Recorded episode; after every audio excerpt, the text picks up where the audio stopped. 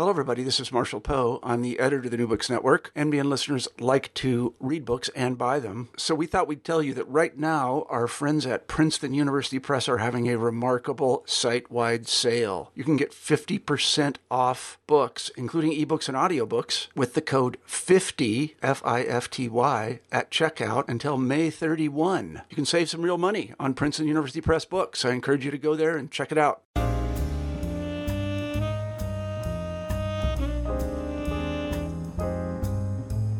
Welcome back to New Books in African American Studies. I'm your host, Adam McNeil. Today I'm interviewing Dr. Charles L. Hughes for his 2015 University of North Carolina Press published work entitled Country Soul Making Music and Making Race in the American South. Welcome to the show, Dr. Hughes. How are you doing today? I'm all right, Adam. How are you doing? I am doing outstanding. You know, I'm, I'm, you know, I think we're both. We talked about this online. We're both uh, we're a little under the weather, so, but we're gonna we're gonna fight through it today. That's right. That's right. Such a pleasure to be here. Uh, absolutely, and um, and so before we get into uh, country soul and um, kind of like the genesis story of it, can you tell us a bit about yourself and um, how you got to become a historian, and uh, also kind of a little bit on on you know the the the the story of maybe how you started like country music and also soul uh, genres as well. Sure. Yeah. Well, I um my kind of academic background, I was you know, I was always a really good history student uh, when I was even, you know, like middle school and high school. But I was one of those people who was kind of convinced that, oh, you know, I'm going to go to law school or do that kind of stuff. But it was pretty quickly once I was an undergraduate. I went to the University of Wisconsin at Madison uh, for both my undergraduate and my graduate work.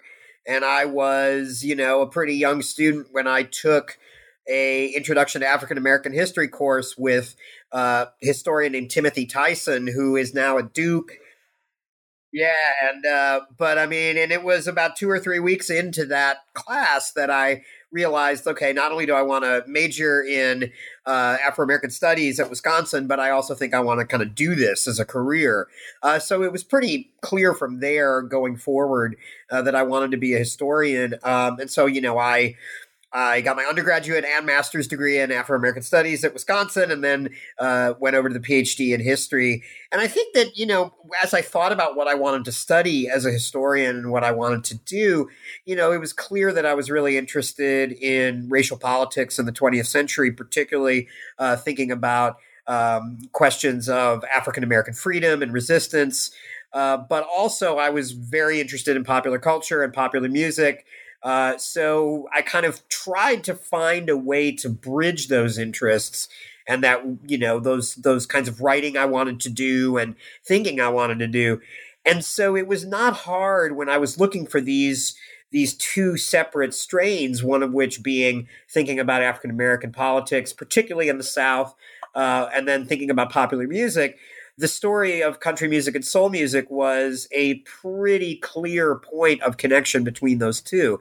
And I'd been, you know, I'd been a, a fan of both genres from the time I was pretty young. You know, my house was filled with, you know, playing lots of different kinds of music, and I had been exposed to those very young, and I had uh, become very familiar with them and really liked both of them.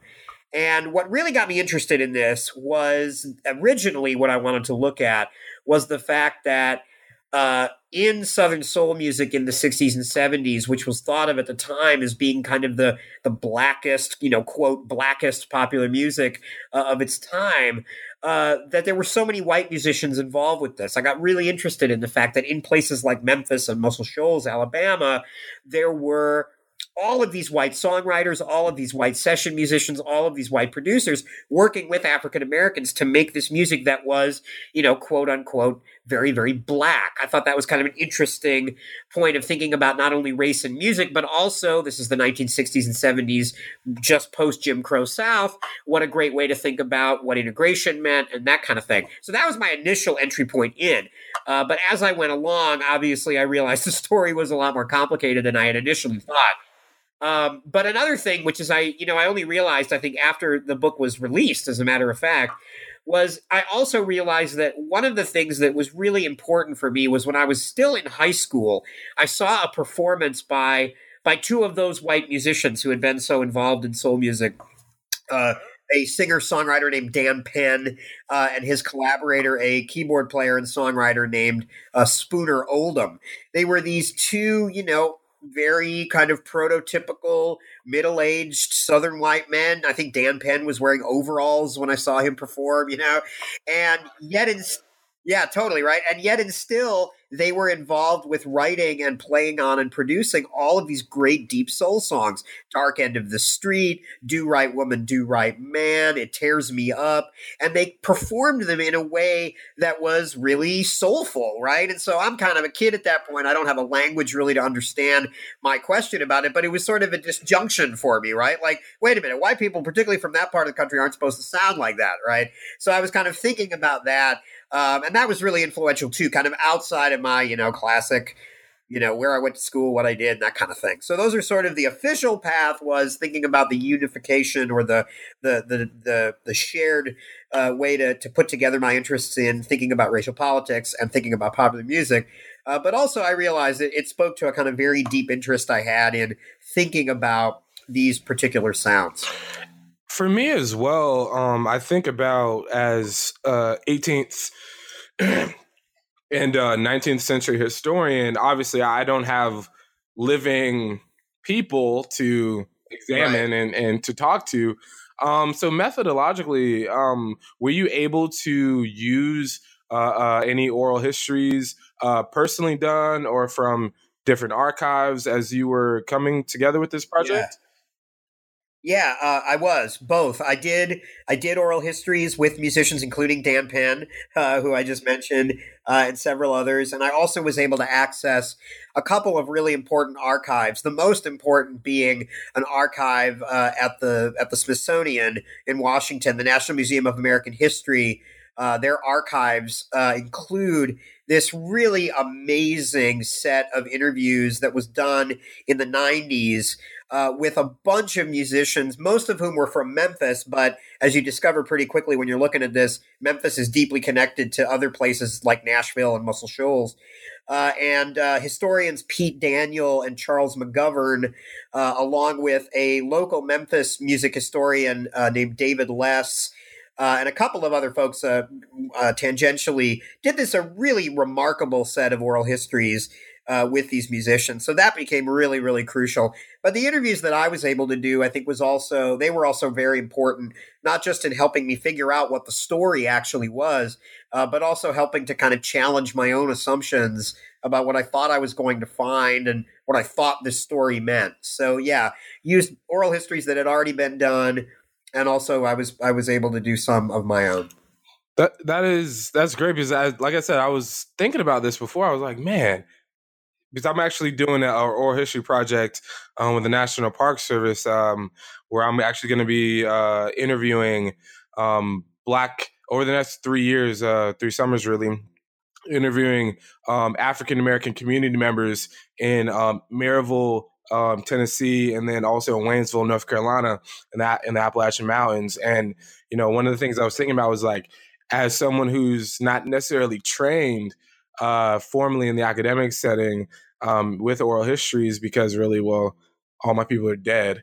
Uh, but as to, to, be quite honest with you, so um, it's it's always great for me to to learn from those whose projects are um, more contemporary, and so learning about the different archives, and also for the people, for our listeners as well. That means that they now know um, uh, of different archives uh, of of, uh, of oral histories that they can that they maybe can use for their personal projects or or just to, to learn more. Uh, so we definitely appreciate you for that.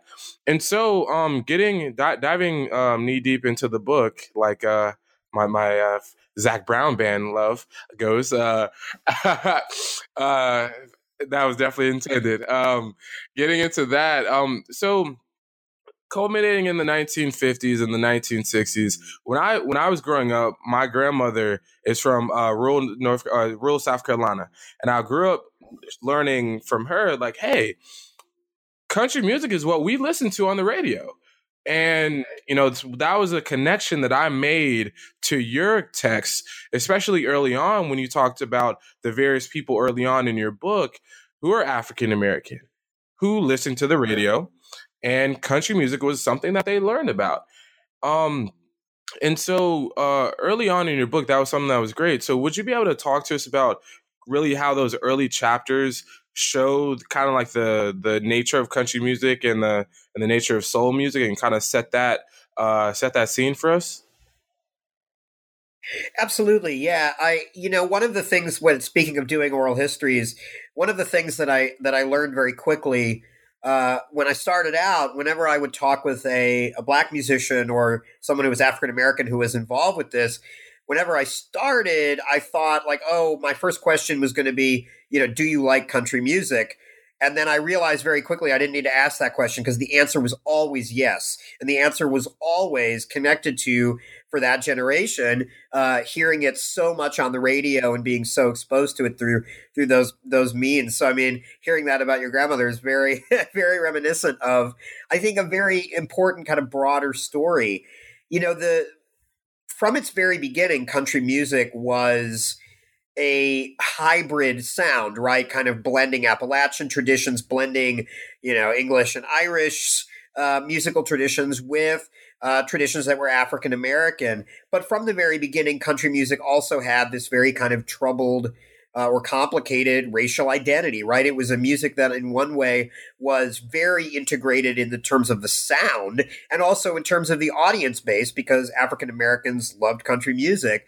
Uh, but also, it was from very early on, and particularly by the time we get to the 50s and 60s, it gets coded as being a expression of whiteness, right? Or it gets associated with with white folks.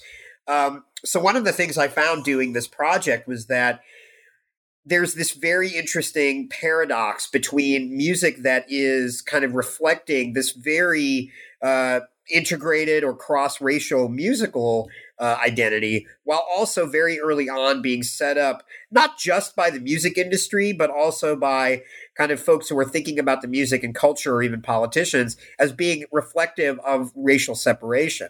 So the reason why the story that I was trying to tell was so interesting is that in Memphis and Nashville and Muscle Shoals, Alabama, three cities that I, I term the country soul triangle, you have musicians, uh, integrated groups of musicians, white and black, producing country music and soul music at the same moment, often the exact same people working in the exact same spaces. And the reason they're able to do this is because they're really talented musicians who listened to all different kinds of music when they were growing up and when they were learning to be professional musicians. They played all different types of music uh, in clubs or uh, in recording studios, etc.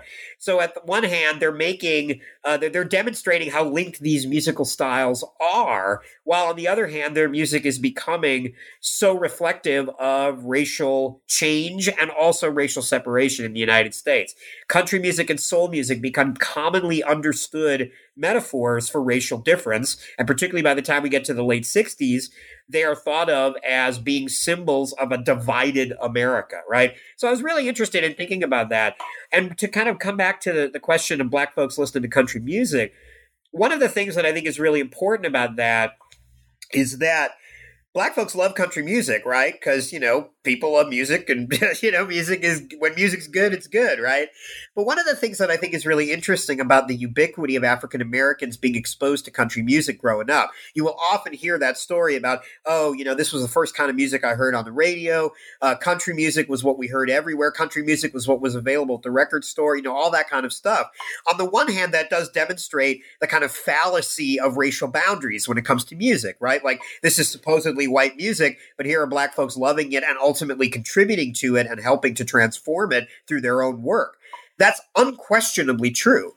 But the other side of that, of course, is that the reason why so many African Americans, particularly of your grandmother's generation, the reason why country music was the first thing they heard, the reason why country music was the first thing that a lot of black folks were exposed to is because styles like rhythm and blues or blues or gospel or jazz didn't have the opportunity to get on the radio, right? Or would be in a very limited space. So it also, even as country music's interracial quality and interracial audience, even as that demonstrates the way that music breaks down racial uh, boundaries, it also demonstrates the way that music can kind of affirm them, right? Uh, and more broadly in the book, I try to map out the way that those two things exist simultaneously. That both country music and soul music demonstrate the way that music breaks down our ideas of of racial separation and had did that historically, but also at the same time the way that music was used as a method of reaffirming those racial boundaries and of even within integrated recording studios racial ideology and racial politics were when i think about what you what you just mentioned i what came to mind also for me was how um like you said the metaphor of soul like oh wow he you know like this white man, he or this white woman, they're they're singing with so much soul, which is like you said, you might as well just go all the way there and say, if you close your eyes, you might just think that they're black in some kind of way, shape, or form. And, and even um, even not even just in the way that they sound uh, vocally, but also musically. And so I think that spoke to me as a contemporary uh, country music fan who also sees in this interesting moment. I, you might have seen what just happened with uh, Wynton Marsalis with his comments saying that uh, I thought that when initially when I heard him, um, he was speaking about contemporary hip hop and rap, but he was talking about all the way back to 1985. So I'm like, that's indicting the entirety of the genre of hip hop. And and and for the listeners who might not be hip to what we're speaking about, um, Wynton Marsalis talked about how uh, uh, the Confederate no no no how hip hop and rap music is more destructive than any Robert E. Lee statue. That's a loose quote, and so so to me that brings up really how uh, to me anyway, country music and hip hop have really a similar nature in the sense that they both have very um,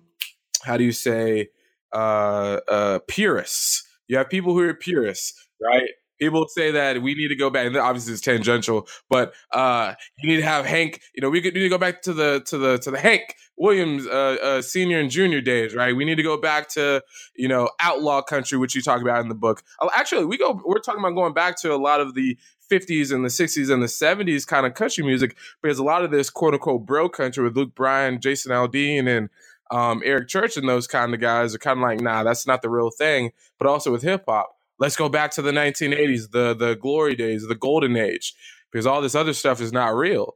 And I think that even there's a twinge of what you talk about in the book in the sense that what is really country and what is really soul because really when you start to answer those questions as a culture, as a nation, that's when we start to to really see more and learn more about ourselves, even as well. And I learned that a lot through your book, so I appreciate that.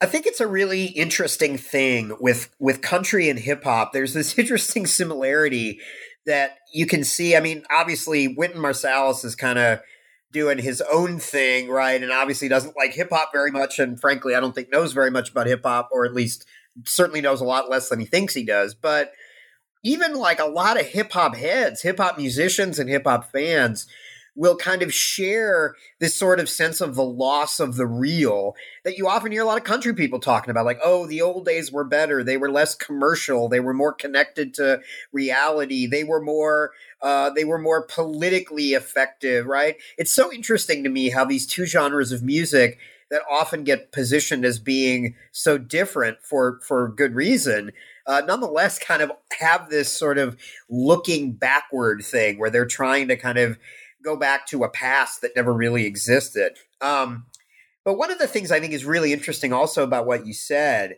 and i try to talk about this in the book it's a theme that i i hit a few different times in a few different moments uh, thinking even back into the 50s with rock and roll and then going up to the to the the way that country music uh, brought disco in in the late 70s with urban cowboy and dolly parton and had this huge moment of success of crossover success.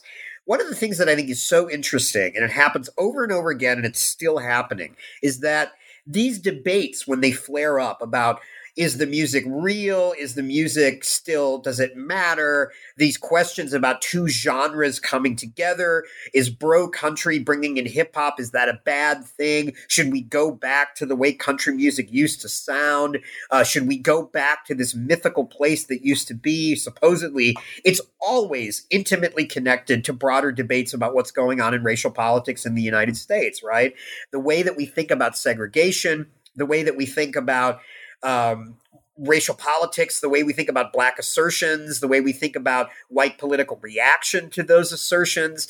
The music becomes not just a, a metaphor, to use the phrase that you use very aptly, uh, to think about those, but also a mechanism, right? We don't do well in this country talking openly about race. Uh, ironically, I think we've gotten uh, a lot more comfortable talking openly about race in the last few years, maybe because it's completely uh, unavoidable in our modern political context where we have you know an openly hostile president uh, kind of employing white nationalist rhetoric. Ironically that's made it easier in some way to convince people that race still matters. But one of the ways we've always talked about race is through music. Our debates about music about whether or not the music is real or authentic or destructive or helpful thinking about whether or not musical genres are going in the right or wrong directions we've always talked about race through those things. You know, earlier you said the thing about how when white singers uh, sing with soul, right, that that's really just a code for saying they sound black. One of the things I think is so interesting, and I, I mentioned this very, very briefly in the book, but, and I, I'm totally serious that – one of the best ways to understand the kind of landscape of thinking about race or thinking about identity more broadly uh, in the US right now is to watch American Idol or The Voice or one of those kind of music competition shows because the same things happen every season. You will have the white singer who sings with soul, right? You will have a black singer who sings country music, and the judges will be like mystified, like, oh my God, a black person who can sing country music. Um, you know, and, and it's really interesting how music be- music becomes this form of currency that we have to think about race. Um, even in moments when we all want to pretend that race doesn't matter. Unification through music, that's what we all want. But at but but but you know, we we and and I think the the dynamics that you talk about in your book and how the producers, the songwriters, the the the the people who are really making the music happen, who are not the public faces of them. Um, and I think this your your your country soul triangle in Muscle Shoals and Memphis and um in in Nashville are is so is so great to think about because it made me think about like Stax Records. It made me think about you know uh, uh, uh, Elvis Hayes and and and and even you know how in the 1980s, you saw a lot of hip hop uh, uh, groups and artists even sampling Stax, right? and, and and so I think that um, learning about the racial politics and and would you be able to speak a bit more about the the the the the inside baseball, as they'll say, uh, of the of the production with all the different because there there's so many and and y'all when you read this book you realize there are a lot of different uh, um, re, re, uh, recording companies uh, that that are involved in this book. So keep an eye out for all of those acronyms because you will definitely need them. Um, well, you know, the production side of things was what I was really interested in and thinking about how do musicians work together, right? Or how do people in the music business work together? And although I wanted to talk about audience reception because the two things can't be separated, uh, the people behind the scenes were the people I was really interested in. Like I said earlier, in many ways, my first interest in this was trying to to think about the white musicians who had been involved making soul music. Um, but as I got into the story and as I sort of realized that it was far more complex than I originally thought, I realized that the involvement of African American musicians in these integrated scenes was as much or even more important. Uh, in part because, despite the fact that they've gotten far less attention than the white folks who made soul music, the black folks who were involved in country music, not just Charley Pride or or folks who were uh, black country stars, but African American songwriters or African American musicians who either played on country records or influenced the style. Uh, their experiences were really, really fascinating.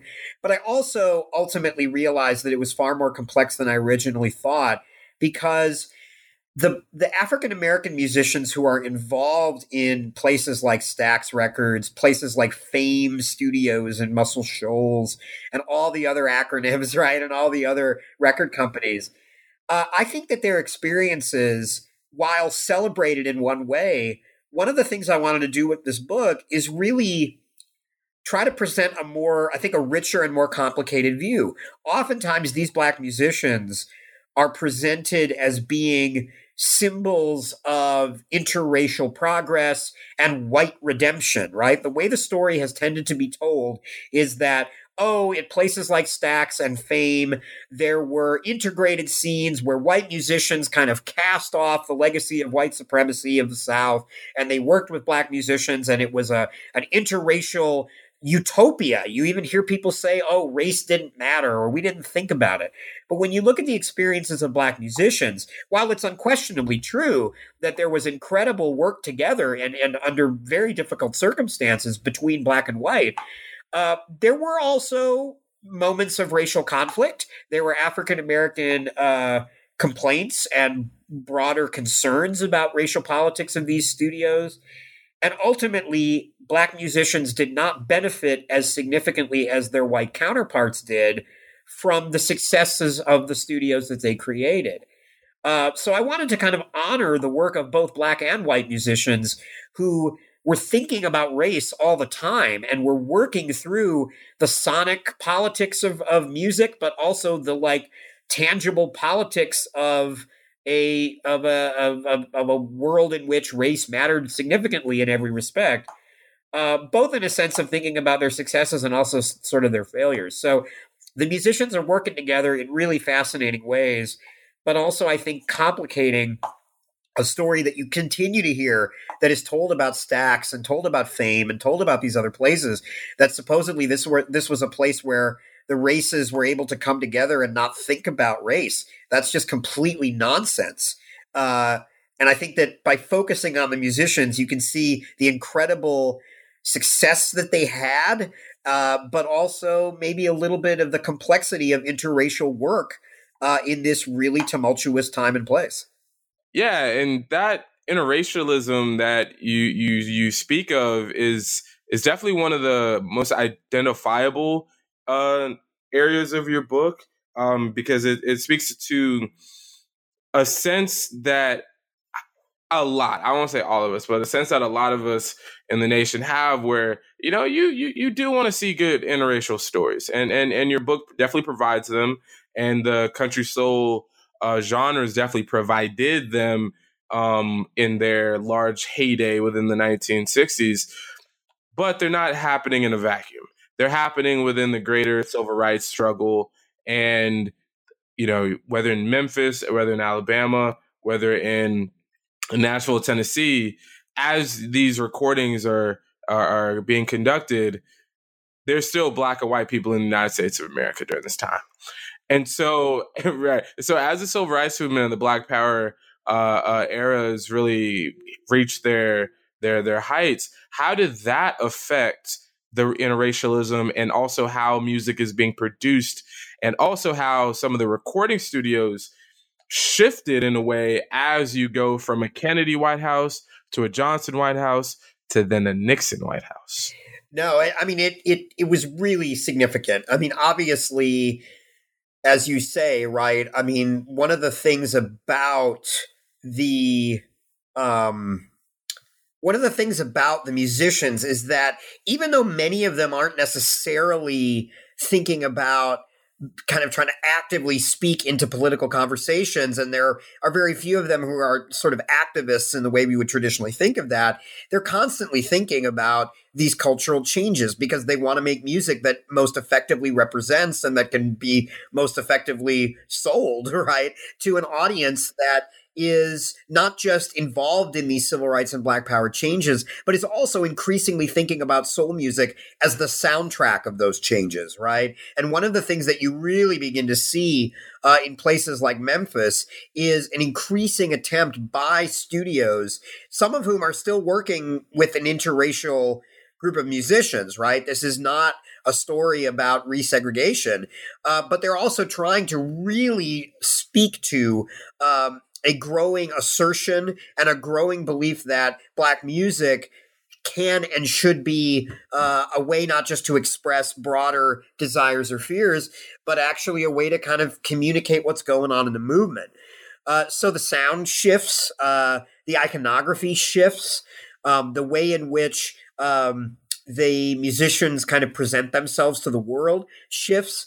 But one of the things that gets really interesting is that these studios are banking a lot of their cultural capital on the fact that they are integrated and increasingly they promote themselves as being symbols of positive racial change which of course they are even though that's very simplified and can be romanticized uh, they certainly are so when black power happens uh, they kind of need to reframe that a little bit. They don't need to, to, to dismiss it, but they they demonstrate or they try to demonstrate the way that they are speaking to a, a, moment of growing assertion among African Americans while also still reflecting that kind of integrated dream of the early movement, right? And that's a very simplified version of that uh, of that story. Um, and the Black Power movement is such a remarkable, multifarious kind of thing that it's always difficult to try to sum up what Black Power means, even in this specific context. But the politics get more assertive. African American musicians use the opportunities of Black Power to assert a greater uh, degree of control uh, over the music that they're making, whether it means uh, demanding that they be treated equitably within the studio, uh, to demanding more monetary control, right? More ownership, uh, literally, uh, you know, financial ownership uh, over the sound. this is a, a, moment where, particularly at Stax in Memphis, uh, a new label president, Al Bell, comes in who wants Stax to be not just the soundtrack of the Black Power movement, uh, but also a demonstration of how the Black Power movement should work from the ground up. So all of a sudden there are new uh, African American front office uh, executives at Stax, uh, and that shifts the racial dynamics of that studio. And on a national level, soul music becomes uh, thought about as a barometer for where the civil rights and black power movements are. Uh, and that has some very interesting effects when it turns, you know, when you look at these uh, integrated studios or when you look at um, the way in which black and white musicians are working together. Because even the most kind of supportive white musicians don't necessarily uh, they're not necessarily fully supportive of African Americans taking full control. And you actually have a lot of white musicians who feel marginalized and feel left out. And while previous versions of the story have sort of bemoaned the fact uh, that the white musicians felt left out, what I try to do is demonstrate that while there were moments of conflict and while there were moments of of you know the breakup breakup of these early interracial uh, musical organizations the assertions of black power are really important for giving black musicians an opportunity to uh, to demand things that they'd always wanted and to demand things that they deserved. Those are all important points because when you have so much going on um, in the recording studios and and then you have I thought one of the most fascinating figures of your whole book because you know you chronicle stories and you intermingle Otis Redding and Aretha Franklin, Willie Nelson, and and you already talked about Dan Penn and others. Um, but Swamp Dogg Swamp Dogg to me was, you know, I, I actually went on um, Tidal and I, I looked up some of Swamp because I'm like, good grief, this is this is some good stuff. So so would you be able to to, to talk to, to to the to the to the viewers um, about a bit about the the importance of Swamp Dogg to your story, especially in the, in the latter portion? Yeah, you know uh, that's great. First of all, I love that you're now listening to some Swamp Dogg because if the if the book has any real goal, it's to is to get folks like Swamp Dogg listened to by as many people as possible. So Swamp Dogg, in a sense, becomes he's one of the I mean, he's he's a, he's an important figure in the book, but he really, in terms of the story he represents, he's kind of one of the central figures, I think, for me in terms of these these complexities. His name is Jerry Williams, was his given name, uh, recorded under the name Swamp Dogg. He still records uh, and tours under the name Swamp Dogg, and he is a singer, songwriter, uh, piano player, producer, African American guy grows up in Virginia listening to country music, you know, that very kind of uh, common story, uh, and ends up working as an R&B performer and, and songwriter and producer. Um, but increasingly, as the 1960s go on, uh, he adopts this persona of Swamp Dogg, which is very much in line with kind of a funkadelic or Sly and the Family Stone kind of vibe. He makes these records that are really funky and weird. Uh, they're very political. They're very Black Power oriented. They're very anti-war. Um, and within all this, though, he is recording on these albums uh, country music. He's covering country songs. He's incorporating country music influences into these records. He actually told me when I interviewed him that one of the reasons why his records have so many horns on them, so many horn parts, is that if they didn't have horn parts on them, uh, they would have just sounded country. And he knew that that wasn't going to work because black folks weren't given the opportunity to be country stars. So, all of the records he makes, all the production that he does for other African American artists, they have this incredible country influence while also being, you know, deeply funky and deeply political. At the same time as all of this is happening, though, he actually co writes a number one country hit. The song Don't Take Her, She's All I've Got, which is recorded by Johnny Paycheck and becomes a huge 1971, I think is the year, a huge hit, wins awards and all this stuff. So at the very moment that Swamp Dogg is putting records out where he is condemning racial hypocrisy, where he's condemning the Vietnam War, uh, he's also having behind the scenes success uh, with country music. And while, again, that is in one way a demonstration of how music challenges our notion of racial difference, he also, I think, feels very, very um, uh, frustrated with the fact that not only was he never uh, given the opportunity to record country music or to be taken seriously as a Nashville country artist because of his race, but also, you know, he talks about the fact that when She's All I've Got won a big award in Nashville, uh, somehow he wasn't sent an invitation to come to the awards ceremony. Uh, which, you know, who knows why that was. But for him, that was symbolic of what he felt is his larger marginalization. So he kind of occupies this middle space where musically he's demonstrating the linkage between country and soul about as effectively as anybody in the whole story. But he's also very aware of the way that his work is nonetheless bound by these very firm, tenacious racial categories. So I love I love his stuff, and I, I, hope that as many people listen to him as possible.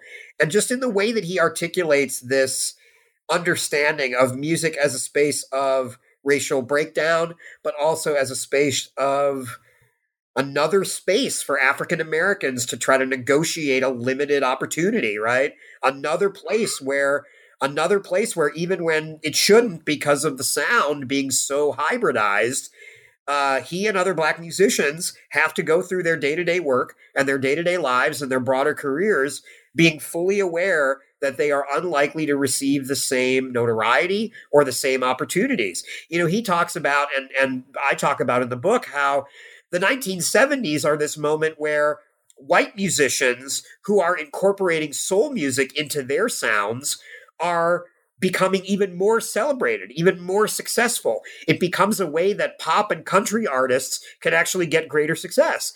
But the opposite isn't true for artists like Swamp Dogg, right? It's not like black artists are able to become kind of country stars or do that. So he uh, he's great. His records are great. I'm so glad that he's still out there touring and he's having, I think, a moment of of prominence again. I know uh, Bon Iver, uh, Justin Vernon, and Bon Iver have uh, have worked with him quite a bit, and he's opened for for Bon Iver.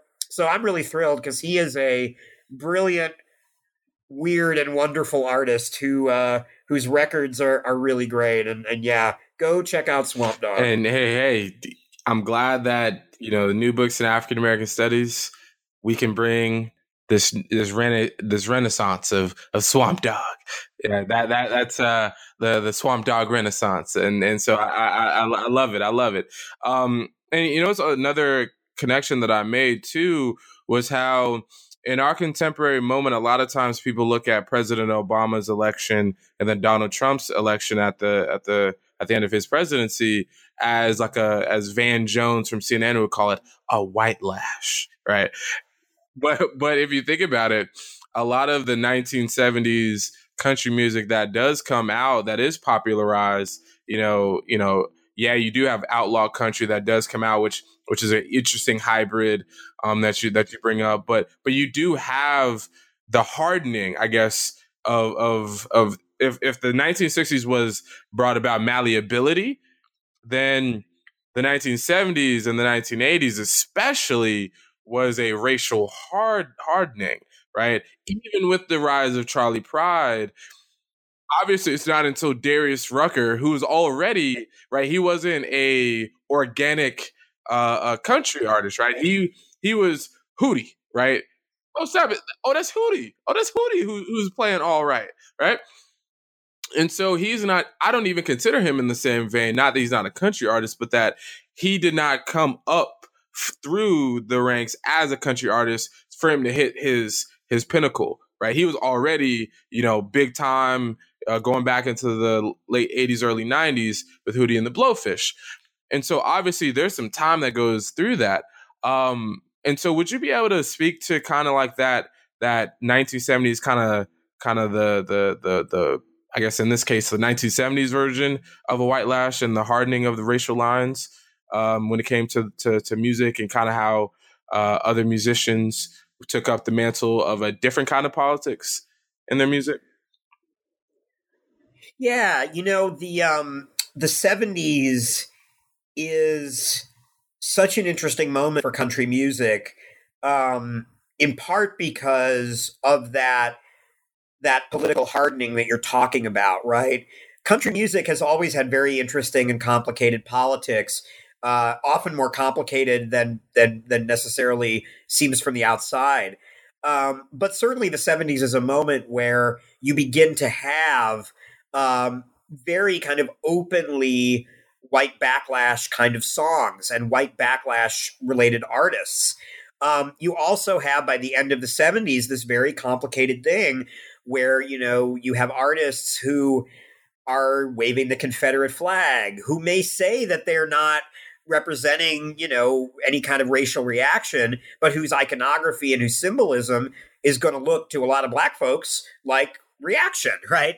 So you have that hardening, you do have that that kind of um, that look back to a mythical white past, right? Which is always a part of uh, that that kind of white reaction. Certainly was a part of it couple years ago with with the election of Donald Trump. I mean, the very idea of "Make America Great Again," right, is a historical argument.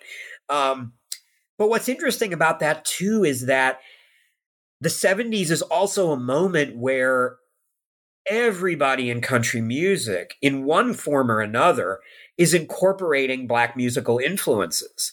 Um, it is in some ways the most racially hybridized sound that country had ever had, right? Or at least it was as, even as country becomes known as this sound of whiteness or this sound of white politics, you've got everything from old time blues and jazz to soul music, and then ultimately even disco being incorporated by country artists.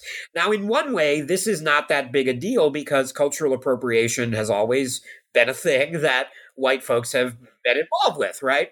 But what I do think is really interesting about it is that the incorporation of black musical influences remains this kind of controversial thing among country fans that you know is the incorporate you know are people country artists doing disco music becomes really controversial because wait a minute like is this you know is this country roots or is this trying to be something else? Is this trying to be something dangerous that we don't like?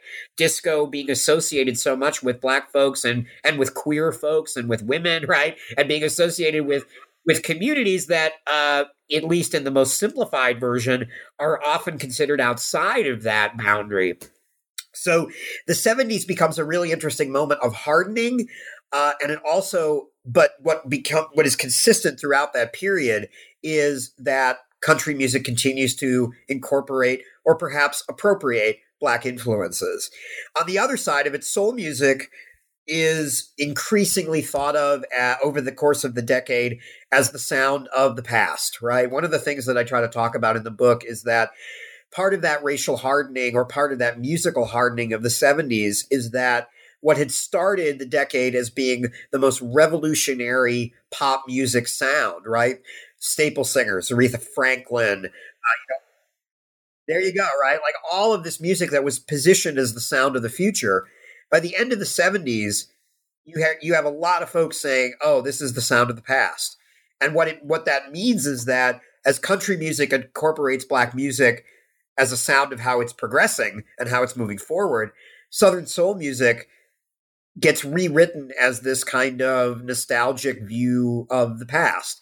And I think that has a really important um, impact because the black musical South gets rewritten as uh, the site of of tradition, uh, as the site of influence, as opposed of uh, as opposed to the site of continuing innovation. Both, all great, great, great points, and and and it's why I'm glad that we had you on here today, uh, Dr. Hughes, because for the work that you did with this with this book, it's it's great because um, it's you know, soul music and country music are two of the most important art forms of the 20th century.